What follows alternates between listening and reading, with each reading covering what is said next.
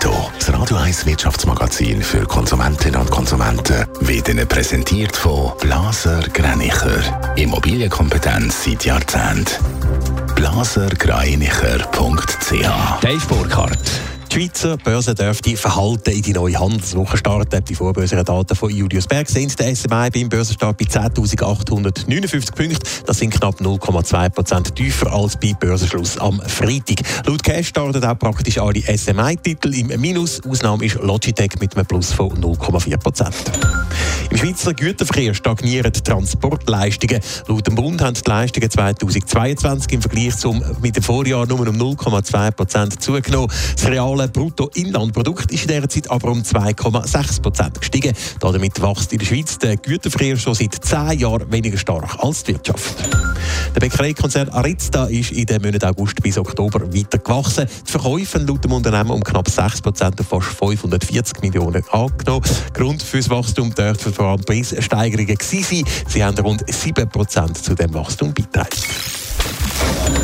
klingende Immobilienimperium vom österreichischen Milliardär René Benko macht auch die Schweizer Wirtschaft nervös. Laut Sonntagsblick könnte auch die Privatbank Julius Bär in Sog hineingezogen werden. Jetzt geht die Bank in die Offensive. Dave Burkhardt. Ja, man hat Massnahmen ergriffen, um die Interessen der Bank zu schützen und den Wert der gestellten Sicherheiten bekommen, teilt Julius Bär heute am Morgen vor der Börseneröffnung mit. Die grösste Einzelposition innerhalb des Private Debt Kreditbuch belaufen sich auf 606 Millionen Franken, schreibt Bär, ohne den Namen vom Benko Immobilien Imperium Signa explizit zu erwähnen. Es gehe um drei Kredite an verschiedene Einheiten innerhalb von einem europäischen Konglomerat, heisst es dazu nur.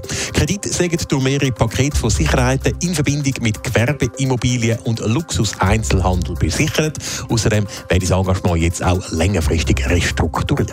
Julius Bär versucht also das Beschwichtigen für René Benko und sein Immobilienimperium. Sieht es aber trotzdem nicht allzu gut aus. Ja, da bleibt jetzt mal noch abzuwarten, was da tatsächlich dann noch äh, alles passiert. Der René Benko ist offenbar in ernsthaften Finanzproblemen. So werden zum Beispiel Rechnungen seit längerem nicht mehr gezahlt auf Baustellen, wie zum Beispiel für den Elbtower zu Hamburg wird im Moment auch nicht mehr geschafft. Am Wochenende hat dann auch noch der Spiegel berichtet, dass ein Signa Tochterunternehmen hat müssen Konkurs anmelden. Offen ist bis jetzt, was mit der Warenhauskette Globus würde passieren, wo zum Signa Konstrukt gehört, sollte Signa dann tatsächlich müssen Konkurs anmelden. Netto das Radio 1 Wirtschaftsmagazin für Konsumentinnen und Konsumenten.